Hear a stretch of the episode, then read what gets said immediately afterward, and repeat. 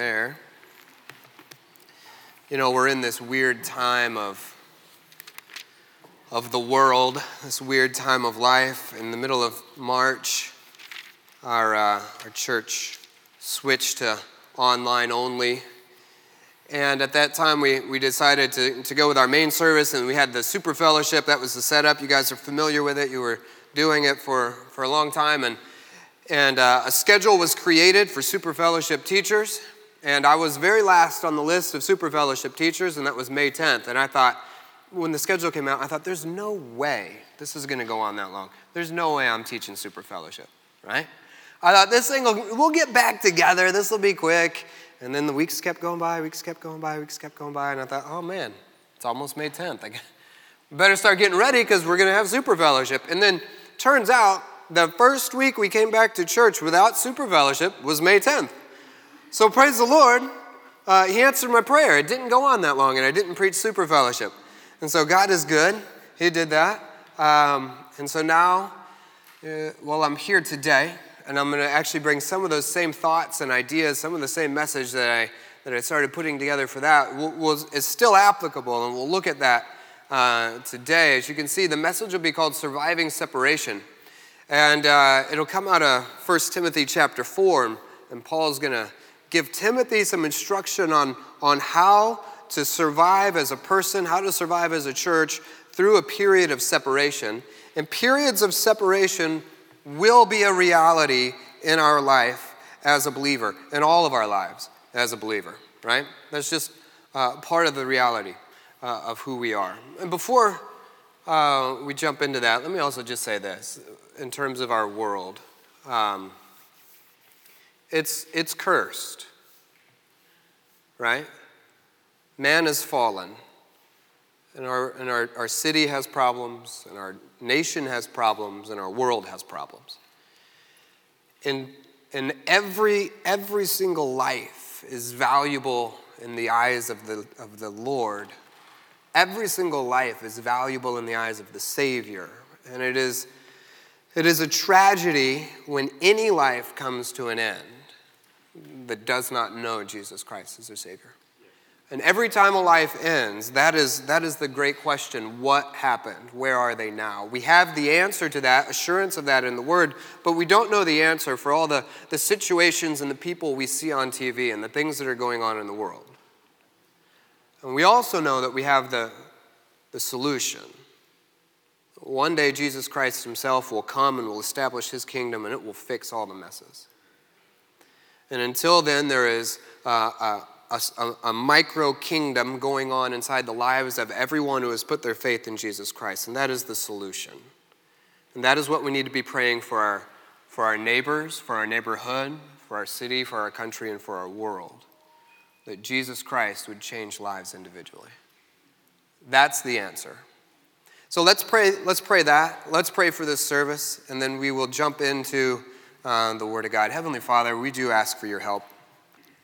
God, we have no answer to any of the problems that we face, and you have all the answers. And we, uh, God, we, we desperately need you to guide our leaders, to guide our country.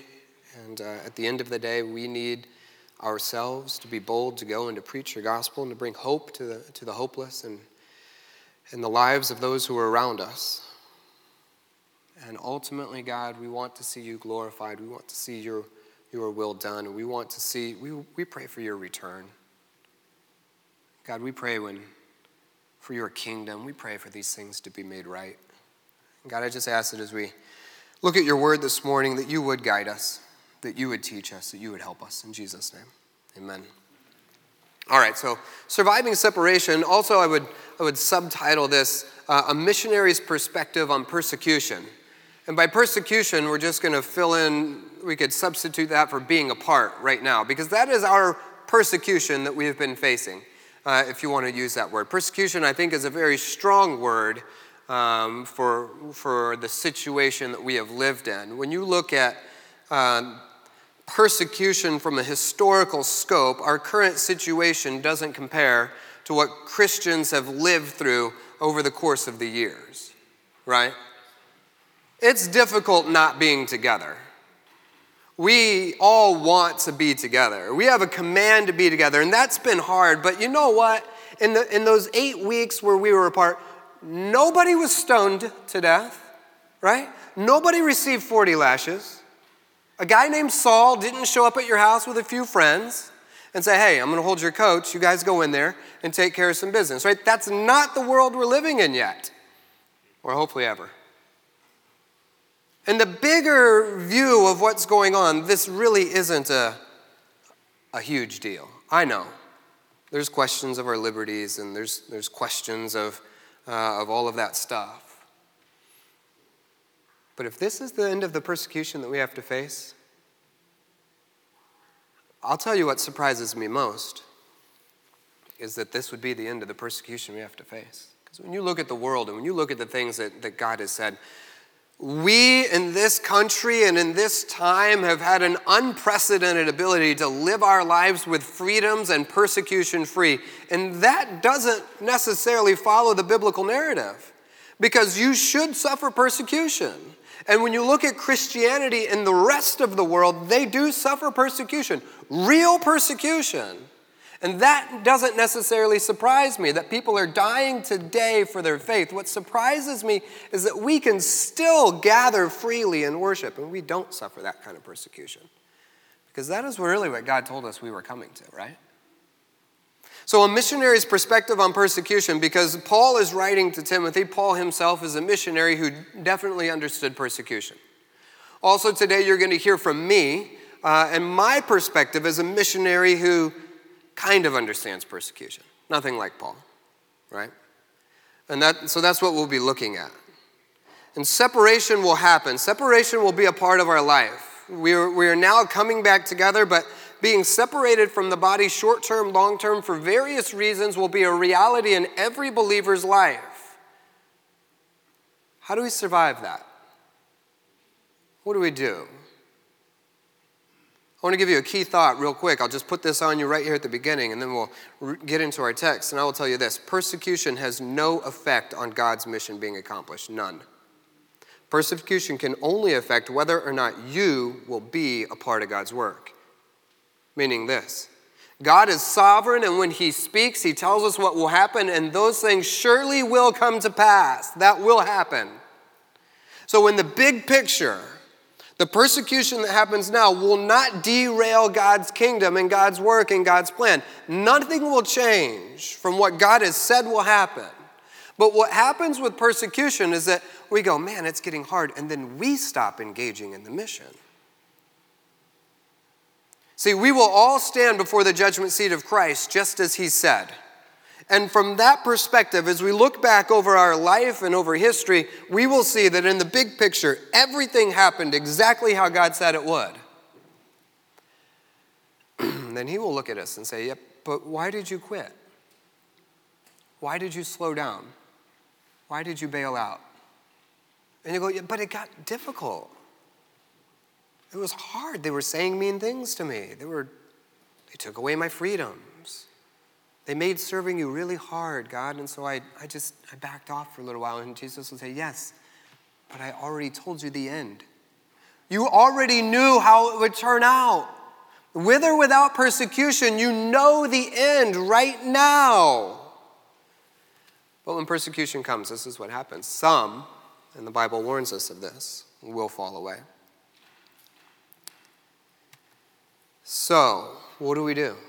How do we avoid that? How do we make sure that we are not the ones? How do we make sure that our lives stay mission focused? Because, above all else, in any situation, in any uh, era, in any point in history, and in any point in your life, that is the bigger question, and that is the ultimate purpose, right? How do I stay on mission? Because the world is always working to run us off mission, is always working to derail us from doing what Christ is doing. And our flesh is lazy and doesn't want to be a part of it either. But the reality is that God has called us, no matter what the situation and circumstance, to stay mission focused. How do we do that? When it gets harder, when it gets tougher. Well, Paul gave us uh, some insight into that. We're going to read 1 Timothy chapter 4. I'm going to read verses 12 to 16. It says this Let no man despise thy youth But be thou an example of the believers in word and conversation, in charity and spirit and faith and purity. Till I come, give attendance to reading, to exhortation, to doctrine. Neglect not the gift that is in thee, which was given thee by prophecy with the laying on of hands of the presbytery. Meditate upon these things, give thyself wholly to them, all thy prof- uh, that all thy, that thy profiting may appear to all. Take heed unto thyself and unto the doctrine. Continue in them for in doing this, thou shalt both save thyself and them that hear thee. Now, this is pretty uh, powerful, the things that Paul is saying here. He's writing some, uh, some really direct statements to, to his disciple. Paul is a, a mature believer, is writing to Timothy, his own son in the faith. Paul is writing as a, as a pastor to a young pastor growing up in his faith. Paul, and Paul is giving uh, some, throughout the entire epistle, some really practical stuff some really powerful stuff. And here he really hones in. And when you get to verse 16, he kind of boils it down and he says, If you do these things that I'm talking about above, you will both save yourself and them that hear you. Now, that's a pretty good outcome, isn't it? That's something I want. What about you? Save myself and those around me and those that hear me. How do we do that? And I, and I think the way that Paul approached this is he kind of works you, he, gives you the, the, the summary there in 16, but 12 through 16 walks you through it. And he says some strong stuff, like he starts by saying, let not. And he says, be an example. He says, give attendance. He says, neglect not. He says, meditate upon. He says, give thyself wholly. He says, take heed unto. He says, continue in. All very strong commands. All things that we need to do and apply in our lives. Really, what we're going to focus on, though, will be verse 13, where it says this Till I come, give attendance to three things. This is good because Paul is not with Timothy, they are separated. They are not able to be together at this point. Right? And so Paul is writing to Timothy, and he says this as long as I'm away, as long as we are apart, here is what you need to set your focus on. And so, by extension, Jesus Christ is writing to us, the church, as we sit in this body, in this place, on this earth, not in his presence yet, physically at, at, his, at his feet. He says, Listen, church, until that day, until we are once again, until we are united together, give attendance Put all of your heart, put all of your focus, put all of your mind into these things. And then he just gives us three simple things. And that's really what we're going to look at, all right? In verse 12, just real quickly, he says this If you're young, then you should serve God and be an example, right? The older generation uh, uh, is always thinking that we're doomed as they look back at the young ones and they go, oh, these next generations coming up, our, our world is hopeless. And they'll say things like, ah, kids these days. Listen, if you're young, you should give the older generation hope. That's what he's saying. And also, what he's saying, in fact, he says be, there's a sixfold example there in, in, in verse 12. If you're young, live these six things. And the opposite of that, he's also saying this listen, if you're older, then you should serve God and you should encourage the youth to come along because the youth always look at the older and they think, man, that generation is so out of touch. They don't understand the world today. They don't know what's going on. They have no idea. Uh, they don't know how to answer a phone. They don't know how to do anything, right? They're so out of touch. Listen, if you're older, then you should, you should live letting, letting the younger generation know that experience with God is always applicable. So there's the summary of verse 12. If you're young or if you're old, you should serve God and you should, well, do those things. And then he gets into verse 13, and this is what he says Listen, until I come, until we're back together, there's a, a few things that you have, have really got to tune into. And this is going to be simple. I'll just tell you right now. It's going to be simple. If you came to get your ears tickled, it won't happen today. But if you came for something very real and very practical, something you can take and do, and end up in, in verse 16, where your life and those around you can be saved, if you want to make it through trials and tribulation, if you want to make it through separation, well, this will be it. Maybe God just gave me the message for Sam because some guy just came into his life and stole his daughter away and he's going through a separation. Maybe, maybe Sam's the only person who needs to hear a word from the Lord today. I don't know, but I think you are in, involved in this too. So here we go. The first thing that, that, that Paul says, again, basic, but he says this till I come, give attendance to reading. Isaiah chapter 34 and verse 16 says this Seek ye out of the book of the Lord and. Nobody knows it? I just gave you the answer. Come on, church. Seek ye out of the book of the Lord and thank you.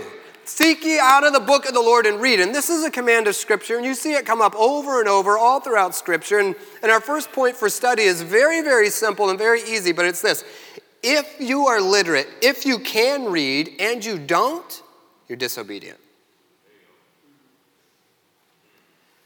You are a rebellious child if you are not opening the Word of God. You need to read. And that's just a simple command of Scripture. So then the question is well, how much? I, I don't, you know, do I read a lot? Do I read a little? Look, I can't answer that necessarily for you. Uh, the pastors or your disciplers, we can give you advice and we can give you counsel. I'll tell you this here's what you need you need it, it needs to be daily. You need to read every day. That's got to be a habit in your life to where are opening the book every single day. Well, how much? You know, you've probably heard if you read three to four chapters a year, you'll get through the, uh, a day, you'll get through the Bible in a year. That's a good goal. If you've never read the whole Bible, you should set that as your goal. And it's not a big goal. I have an audio Bible, and it's, it's a 72 hours of playtime, which means if you read at a normal pace, you could read the entire Bible in 72 hours. Spread that out over a year. That's not a full time job. Right? That's easy.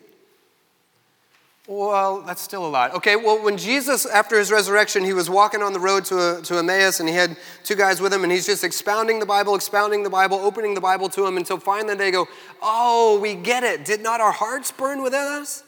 Well, here's another just general guideline read the Bible until God speaks to you. How far do I read? Read until your heart's on fire and God has given you something and, and you get it and you go, Oh, yeah. Practical point here get a journal. Write it down. If you don't have a journal, well, I, I, don't know, I can't be dogmatic, but I'd say you're probably failing in your reading. I, that's how strongly I feel about it. I got to have a journal. So, quiet time has got to be a part of your life. And when I say quiet time, I mean you are given over to the Lord. You're, you're tuned in, you're set there. Because, you know, sometimes you can read a chapter or two or three and get done and go, I have no idea what I just read. Does that ever happen? couple, couple of you are honest, the rest of you are, are lying and you don't want to say, yeah, sometimes that happens to me, right? That's a reality of my world too. Because why? Because my mind is everywhere else and it's racing, and uh, or because my phone is with me and my phone is on and it's it's buzzing at me and I'm getting these interruptions. That's not quiet time.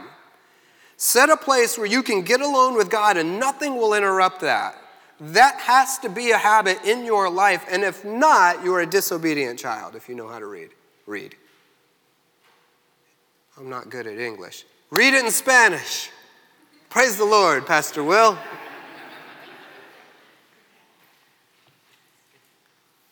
You go, well, I want to tell you this. You know, we, we just got into this time of, in the, month, in the month of March, we used the word unprecedented, right? I think that was the most used word of the month of March. We are in unprecedented times. And all of a sudden, a lot of us realize we have more time. We don't have to drive to work. We've saved our commute. We, we, you know, or maybe you don't have a job at all. You're at home. You have all this time.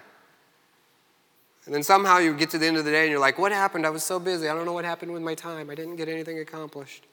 I, I decided, and I'm going to tell you this not to set a bar or, or a goal or to brag or anything like that. I just decided that I want to read in the month of March. I said, I want to read the entire Bible before we get back together as a church. And so I set a goal in 30 days, I'm going to get through the entire Bible. That was my goal.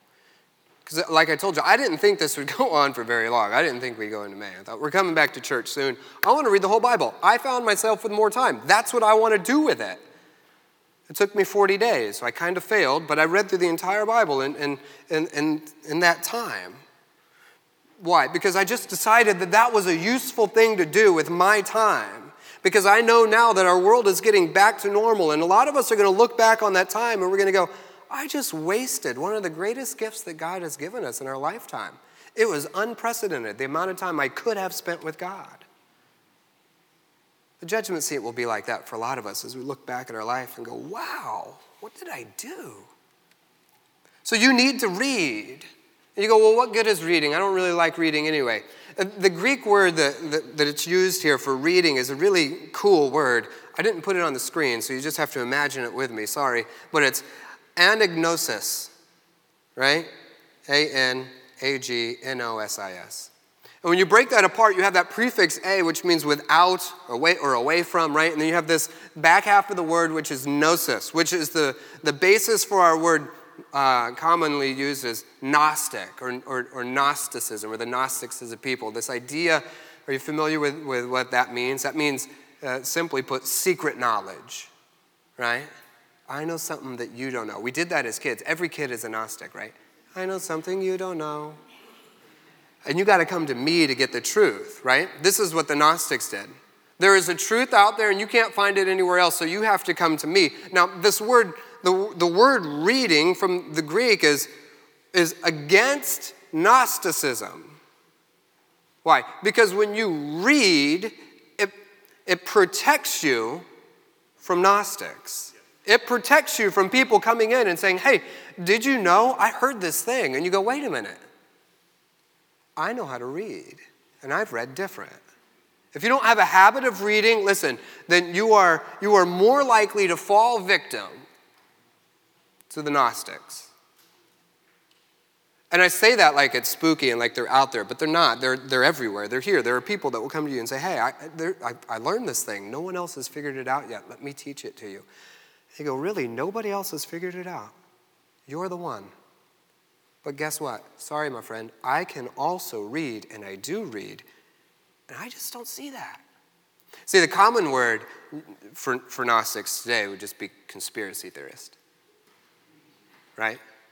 If you can read and if you have a habit of reading, that will protect you from all the conspiracy theories that are out there. But I saw a video. I'm sure, I'm sure you did. There's a lot of them. But I heard a podcast. Somebody told me. Listen, Paul didn't say give attention to, to sermons or to podcasts or to videos. All of those things can be good, all of those things can also be bad. What Paul said is give attention to reading. Get in the book and make that your habit. If your relationship with God is dependent upon a video series, it's, it's out of whack. It needs to be dependent on your nose in the book, the Holy Spirit working with you. Well, this podcast is so good and I'm learning a lot of deep stuff. Great. Are you reading the book? Because if you're not, that podcast is going to mess you up. All right, so protect yourself from the Gnostics. Be a reader. Set a goal. Just, that's what we got to do, right? I'm not a reader, so I, I got to set a goal. Pastor Briscoe set a goal to read more books this year. That's a good goal. He told me that. I want to read X number of books this year. You should have a goal like that too. You should read the Bible. You should probably read a few other books too. It's just a good practice. All right? Next. So here's, here's the thing don't get caught up giving your life to trying to figure out secrets. There are a lot of secrets out there, and you can, you can get down that rabbit hole and you can give your entire life to trying to figure out a secret, and it will get you nowhere. Listen, that which has been revealed is far more than you can figure out in a lifetime. Take the things that are clear in the Bible and the things that God has, has made clear, and you, and you dwell on that. Somebody told me this when I was young. I don't know who. I don't know who to attribute it to. You might have heard it. If you've never heard it, then you'll attribute it to me when you re- repeat it, and I'll sound smart, right? But it's this a deep understanding of the simple things of God will produce more fruit than a simple understanding of the deep things of God. And this is what we do. We go, I think if I could just get a little bit of a handle on some of these really hard topics, some of these prophecies, some of this end time stuff, stuff that'll happen when I'm not even on this earth, if I could understand that a little, then that would be good for my walk with Christ. No, it wouldn't. What you need is to get a really solid handle on things that you're going to go, that's really basic. Look, take the discipleship lessons, study those for about 10 years. That will produce fruit in your life. Know those things really well. You want something to study? Study godliness with contentment. Figure that out. Why? Because that will bring you great gain. And it will probably take you until the day you die to plumb the depths of godliness. just work on that. But I'll never get to figuring out what the mark of the beast actually is. Well, praise the Lord. That's okay. You don't need to know it. Look, I like it too. If, uh, if Pastor Briscoe is, is Saturday night trying to get his sermon ready for Sunday, it's largely my fault. Because that means I showed up at church during the week and I went up to say hi, and then we just talked for like three hours. And then he goes, Bro, I'm supposed to be studying because we, you know, we enjoy each other's company. And, and once in a while, we'll talk about stuff like, hey, the technology and, and how does AI play into uh, these prophecies, and, and, and we'll, we'll bounce those ideas around. It's fun. But you know what? We spent about two weeks on baptism.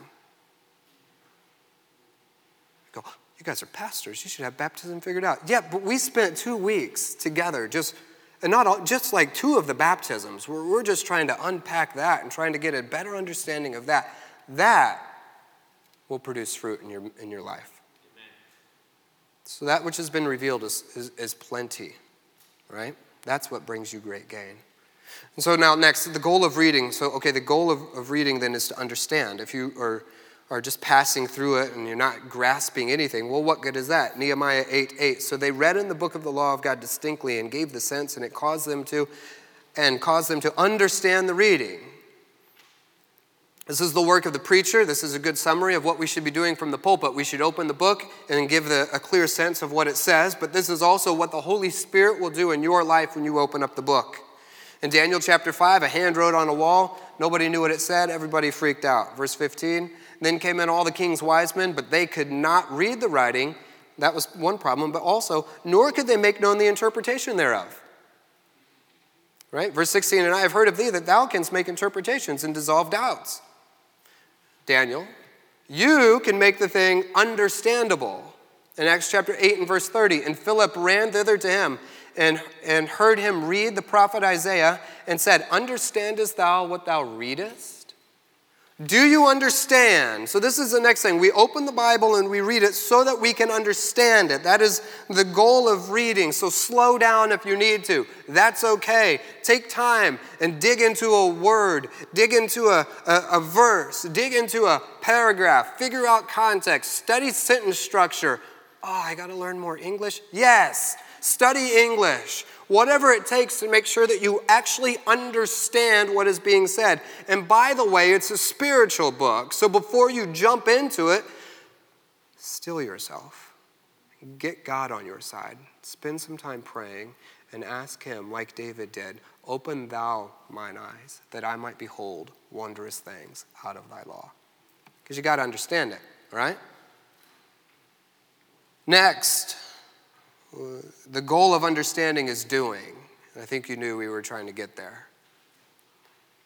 Be ye doers of the word and not hearers only. Deuteronomy 17, 19. And it shall be with him, talking about the, the word. The kings were instructed to write a copy of the word uh, of the law. And it shall be with him, and he shall read therein all the days of his life, that he may learn to fear the Lord his God and to keep all the words of this law and these statutes to do them. And that is the goal. The goal is okay, so I sat down in the morning, I spent some time with the Lord, I understood what He said. Now what do I do? Close it and move on. Time to do, go about my business, right? Wrong. The goal is I take those things and I live them. I apply them. I actually do it. And not like this kind of general euphoric idea of someday I'll do it, okay, I'm, I'm living it, it's a part of me now. No, like, I go find a coworker, I go find a neighbor. I be intentional about doing the things that God has taught me. Did you know that when God speaks to you, part of the reason He's speaking to you is because you need it? Another part of the reason God is speaking to you is because somebody you're connected to needs it. Did you know that? God gave you a word not just for you. God gave you a word so you can do it. And if you're reading the word daily, and I would say He's probably given you something every day that is applicable in your life and the situations you'll encounter that day. Tune in and, and use it. Study point number two. If you are not reading, then you are not preparing for the reunion. Excuse me. If you're not reading, then you're not getting ready for uh, your ultimate meeting with the Lord. In the Gospels, the word read appears 12 times. 10 of those times is Jesus looking at people and saying, Have you not read? Have you not read? Have you not read? Over and over. That's how read is used in the Gospels. And Jesus is questioning the, the, the scribes and the Pharisees, uh, the Sadducees, and going, Hey, why don't you understand this?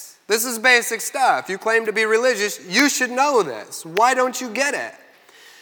And, and, and this is, I think, is, is Jesus' way of pointing us to to, to what will happen when we stand before the Lord. And I'll give you that in just a second. First, I want to give you a, a working definition for religious. What does it mean to be a religious person?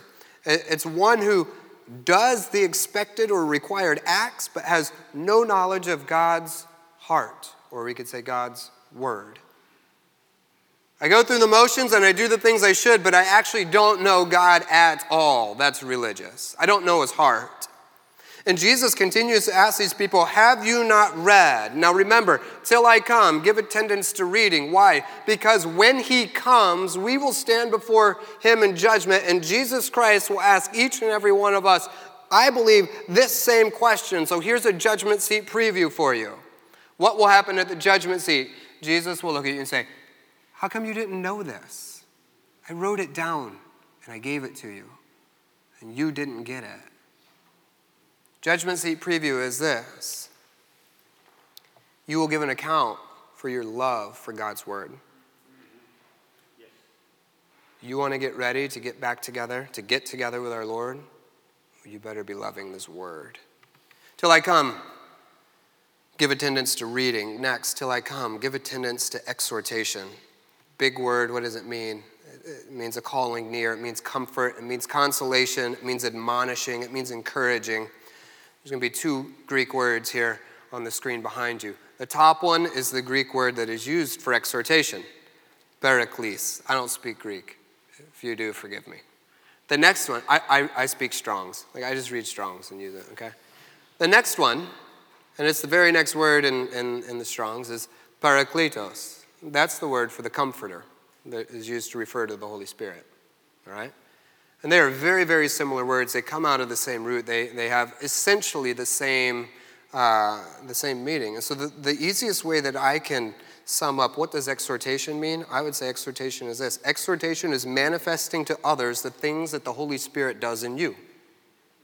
There's a limit to that because I'm not the seal of anyone's salvation, but the Holy Spirit is, brings comfort. If you're, an exor- if you're going to exhort others, you should bring comfort to their lives. The Holy Spirit is with me. Uh, you should be in the presence of others. The Holy Spirit uses the word to guide and to teach me. That's what exhortation is about. So think of all the things that the Bible says about the Holy Spirit, and as much as you can apply that in your life to someone else, do that. That's exhortation.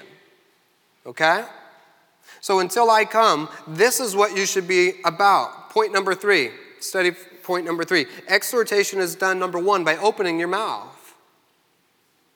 I want to be a comforter. Part of that means you got to learn what to say and how to say it and when to say it. Acts chapter 2 and verse 40. And with many other words did he testify and exhort, saying, Part of comforting means we got to speak. For some of us, that's hard, right? I just don't know what to say in a hard situation. I don't know what to tell somebody who's going through something difficult. Or all of us have someone in our life who is an exhorter, who is a comforter to us. We have counselors who give wise counsel all the time that know what to say at, at the right time. I think Pastor Best, when I think of you know, ex- exhortation, I think of Pastor Best because every conversation I'm in with him, he always has uh, a word of, of scripture to say, hey, yeah, this is what the Bible says. I'm like, yeah, oh, thanks. He is good at that. You want to, you want to, you want to you want to be discipled and exhorting, get around Best for a while and just listen to the way he communicates, right? So you, you have to learn how to, how to open your words. Another part of exhortation is this point number four is that exhortation is done through presence. There is, there is comfort in being together. In 2 Corinthians chapter 7, Paul says that Titus coming to him uh, exhorted him, encouraged him, right? And so that's another aspect of, of this idea of being uh, an exhorter, uh, being a comfort to others. And, and study point number five is this exhortation is empowered by the Word of God. Acts 13 15. And after the reading of the law and the prophets, the rulers of the synagogue sent unto them, saying, Ye men and brethren, if ye have any word of exhortation for the people, say on. Notice what happened. They come into the, to the body and the, into the synagogue. The people are gathered together. There's, there's presence. And then they do this they open the, the scripture and they read it. And after the scripture is read, they say, Who's got a word of exhortation? Why do you struggle with providing comfort? Maybe because you failed on the first step and you haven't been in the Word because true exhortation comes from the words of God. We have opened the Word, I've opened the Word in my life, now I have something to pass on. The Word's open, now we can exhort. Right? Because some people's presence just in some people's presence makes it worse. Job had some friends that were really poor comforters. Please, just don't even be here. Please don't open your mouth. But listen, if you want to survive, separation. You need to be an exhorter, and you need exhorters in your life. That means we need to stay connected. I think Del Thomas, and, and, and, really a lot of people, Pastor Briscoe, a lot of the pastors have done an amazing job with this over the last few months. We haven't been together presently, you know, physically, we're not together. But Dell took Faith Fellowship and gave a few men charge over small groups and said, every week, just reach out, communicate with them, make sure they're in Bible study, make sure they're reading, you know, and I know every Kaya has been doing that. Everyone's been doing that. What have we been doing? We're saying we have to keep exhorting one another. Because when we are separated, if we are not exhorting, we will fall uh, to the wayside. We will wander. We must have that. Here's a quick thought. So, can we exhort without presence? And yes, we can. We've been doing it. We haven't been physically present. I think that's ideal, and we all know that. Uh, but we can exhort without being physically present. And let me tell you this I think this is interesting. Here at Midtown, we have a, a rule, in Kidtown in particular, that if your kid is sick, they can't come to church. Okay? The rule is that you, your kid has to be 24 hours fever free uh, without medication. You can't like cover it up and fake it before you can bring them back to church. Why? Because we don't want everybody to get sick. So we actually have a policy in place here that forbids you at times from assembling. what? Church that forbids people from assembling? Yeah, we do. But no one has ever freaked out about that, right? You've had a sick kid and you stayed home. If you're an adult and you're sick, you should not come to church that Sunday. That's okay. You should not assemble here when you are sick because what we're really trying to do is to protect assembly. Because if you come and bring your sick, then next week, like everybody's sick we have the, a policy that says it is okay for certain in certain situations and circumstances to not be physically present together. It's actually better for the body that way. No one has ever freaked out about that. No one has ever gone crazy and said well i'm bringing my kid even though they're throwing up. I'm putting them in Kidtown. They'll throw up on your kid because i'm going to assemble and now we're in a situation where we're saying we don't want everyone to get sick. You're like, oh, I'm going to assemble anyway. Listen, you can still exhort. If you want to be here, there's room for you, there's seats. Come. If you're not at peace about being here yet, then, then stay home. But be exhorted, be connected, is the point. Don't get separated from the body. It's easier when we're together, but there will be hard times. Take it from a missionary. This is odd too. We have a command to assemble ourselves together. We also have a commission to disassemble, to take some of our members and send them out of the assembly, right?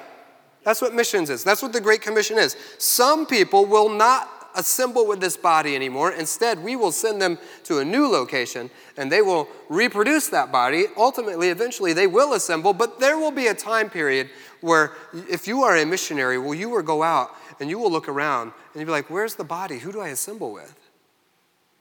And yet you're still doing exactly what God has commanded you to do. And I, and I looked at my wife, I'm like, I guess we are the body. That's it. I don't have all of you.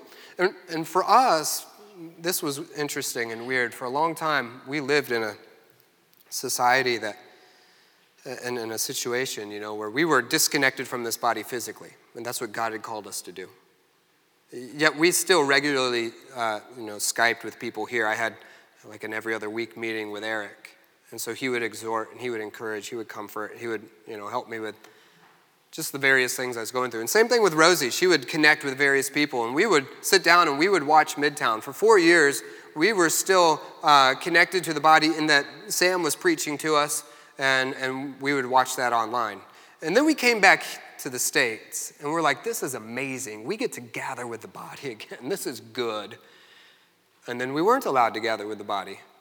And we're like, well, this is normal. For us, we're like, ah, this is what we've been doing for five years. So, it, you know, we can still exhort and, and do all of that. So, you know, this has been a weird time. It's been a missions prep time, I'll just tell you that.